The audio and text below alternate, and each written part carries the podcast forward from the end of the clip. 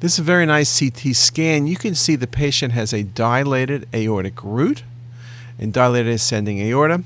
And with gated CT, you get a very good look at the aortic valve as well. And in this case, it's a beautiful example of a bicuspid aortic valve. Very classic appearance. CT's accuracy with gating is about 100% for detecting a bicuspid aortic valve.